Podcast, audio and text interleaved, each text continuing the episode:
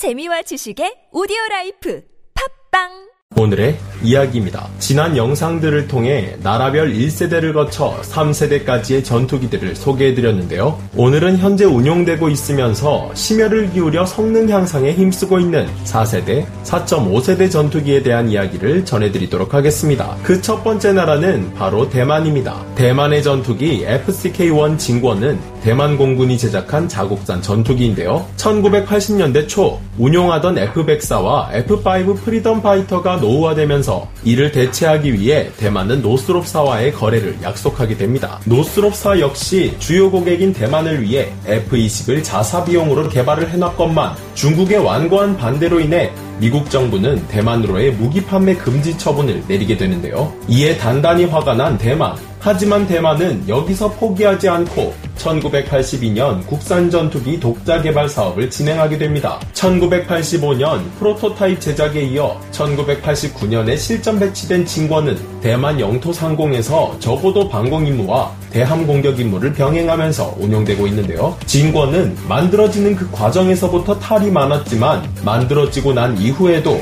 탈이 많기로 유명했습니다. 당시 대만은 방산 사업과 관련해 외교 관계가 원만하지 못하던 입장이었고 그로 인해 타국 의 전투기들을 구매하는 것이 어려웠는데 희망이었던 노스롭사의 F-20마저 도입하지 못하게 된 대만은 미국 회사들의 기술 지원을 받아 F-20급 재원의 전투기를 제작할 수밖에 없었죠. 하지만 제작에도 문제는 따랐으니 다른 걸 다 떠나 전투기의 가장 핵심적인 엔진이 역시나 문제였습니다. 미국의 압력으로 인해 엔진 개발을 못할 뿐더러 미국 정부의 아무런 지원조차 받지 못했던 대만. 기존 F-15와 F-16에 사용되는 F-100, F-110 엔진이나 F-20에 사용된 F-404 엔진을 구매하고 싶었던 대만과는 달리 결국 미국은 중국을 고려하며 J85와 J79와 같은 저성능 엔진을 판매 허용하게 됩니다. 이런 태도에 화는 나지만 별 수 없이 비즈니스 제트기용 제트 엔진을 만들던 미국의 제트 엔진 업체인 가레트와 협력을 하게 된 대만은 우여곡절 끝에 징궈의 주임무 변경에 따라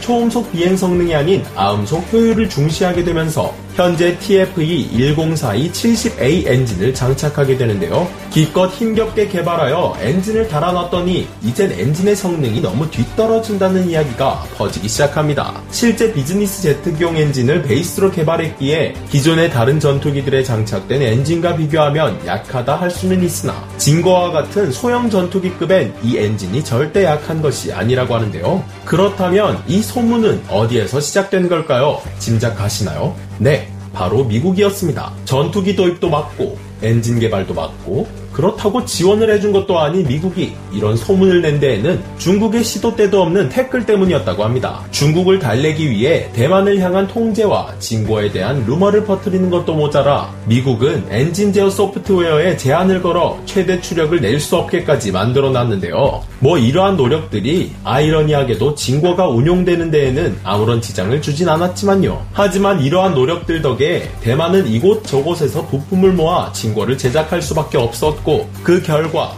진궈는 자국산 전투기 치고는 국산화율이 낮은 편이었다고 합니다. 진궈 1호기가 출고된 당시엔 국산화율이 단 3%였다고 하는데요. 우리나라 T50 골든이글 1호기가 출고될 당시 국산화율이 48%였던 것과 비교하면 어떤 수준이었는지 쉽게 이해하실 수 있으실 겁니다. 낮은 국산화율을 보였지만 국산 무장 플랫폼이 생겼다는 것에 의의를 둔 대만은 신경 쓰지 않았다고는 하나 속은 꽤 상했을 것 같은데요. 그러나 대만은 이후 징궈를 기반으로 새로운 부품과 재료를 사용해 탄생시킨 T5 브레이브 이글 훈련기를 통해 국산화율 55%를 달성하면서 앞으로 징궈 역시 국산화 비율을 더 높일 것으로 보이며 이후엔 항공병기에 대한 욕심도 더 내지 않을까 예상됩니다. 중국과 첨예한 대립에 나서고 있는 대만, 과거와는 달리 미국의 힘을 업은 상태로 중국과 대립하고 있는데요. 여러분들은 미국의 개입 어떻게 생각하시나요? 오늘의 이야기 마치겠습니다.